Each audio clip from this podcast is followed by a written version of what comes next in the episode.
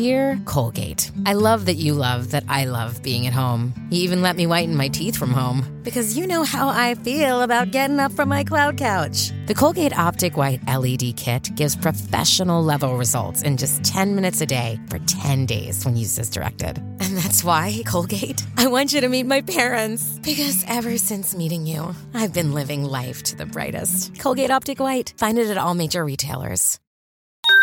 Podclass, i podcast di classe editori. Benvenuti in 5 minuti 10 in stile, il podcast di classe editori dedicato all'eleganza maschile. Io sono Giulia Pessani, direttore di Gentleman, e con me c'è Aldo Inviti di Conca, arbiter eleganziarum, amico e patron della sartoria Prata e Mastrale di Milano.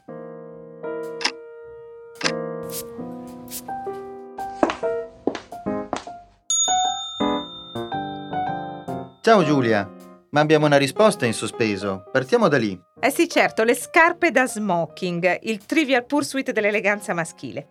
Quale fra i seguenti modelli di scarpa elegante risulta più appropriato da indossare con uno smoking? 1 Monstrap, 2 Tassel Loafer, 3 Oxford. Dunque, la Monkstrap è la scarpa quella con la fibbia.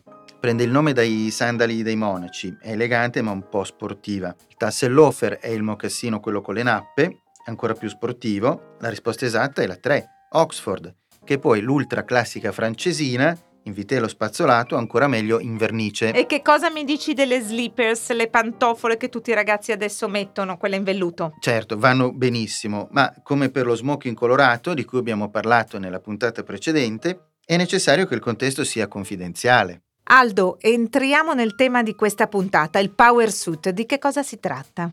Il power suit è il completo importante, è l'abito tre pezzi, quello monocromo, quasi sempre scuro. Il power suit è in grado di rappresentare l'estetica del potere ed è anche in grado di riuscire a conferire maggior performance sul lavoro. È un dress code universale, questo teniamolo presente, ed è simbolo di affidabilità, di, di serietà, di solidità. Ci sono degli studi che lo confermano. E su questo dress code universale abbiamo qualcosa in comune, che è la parola gentleman. Nel tuo libro L'arte dell'eleganza, il gentleman è proprio il massimo utilizzatore del power suit. Perché? Sì, perché il gentleman, vuoi per indole, vuoi per educazione, utilizza il completo del businessman proprio come, come chiave per entrare nei diversi ambienti che frequenta e riesce subito a identificarsi, non, non, risulta mai un outsider. Il gentleman conosce bene l'importanza di fare una prima buona impressione. E in quest'ottica è ancora più importante l'outfit, cioè il sistema dell'abbinamento. Da che cosa è composto il power suit? I codici sono semplici. Allora, abito intero, meglio se tre pezzi, quindi significa giacca, pantaloni e gilet dello stesso tessuto. E poi camicia e cravatta, ovviamente. Può essere sia monopetto che doppio petto, quello è indifferente. Ciò che invece è importante è che sia su misura. Tessuti e colori, ci sono regole per il power suit?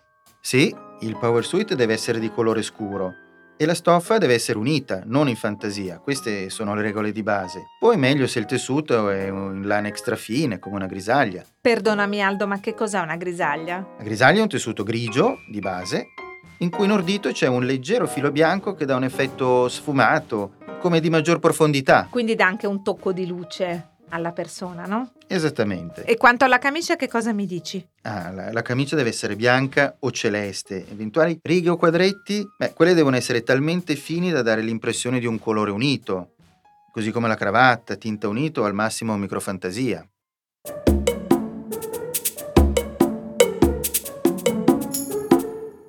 Dagli Stati Uniti arriva la tendenza New Normal abito intero con t-shirt o pull, anche se super preziosi ma senza collo. Prendere o lasciare, Aldo? Ma eh, in questo caso non potremo dire di trovarci davanti ad un autentico power suit, quindi lasciare. Perché dici nel tuo libro che l'estetica del power suit è essenziale? Perché la sua forza sta proprio nel comunicare l'essenziale, o meglio, il pragmatismo. Però ci sono due accessori strettamente necessari affinché il Power Suite funzioni, tra virgolette, e questi sono un bel orologio e soprattutto un bel paio di scarpe, ben lucidate, aggiungerei. Di cui parleremo. E che cosa ci dici del Power Suit al femminile?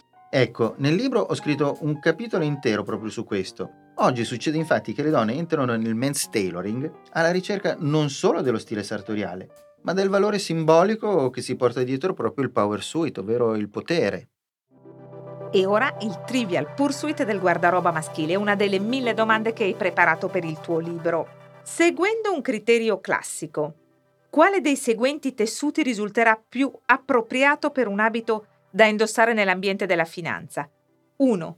Righine bianche su fondo grigio. 2. Principe di Galles. 3. Tinta unita marrone chiaro. Perfetto, domanda appropriata Giulia. Ma come sempre la risposta verrà data nella prossima puntata. In cui parleremo di Solaro e Lino, i due tessuti protagonisti dell'estate. Esatto. E ricordate che eleganti si diventa. Avete ascoltato 5 minuti 10 in stile, un podcast di classe editori a cura di Giulia Pessani e Aldo Inviti di Conca. Podcast producer Francesco Giuliattini. Sound designer Edoardo Barbera.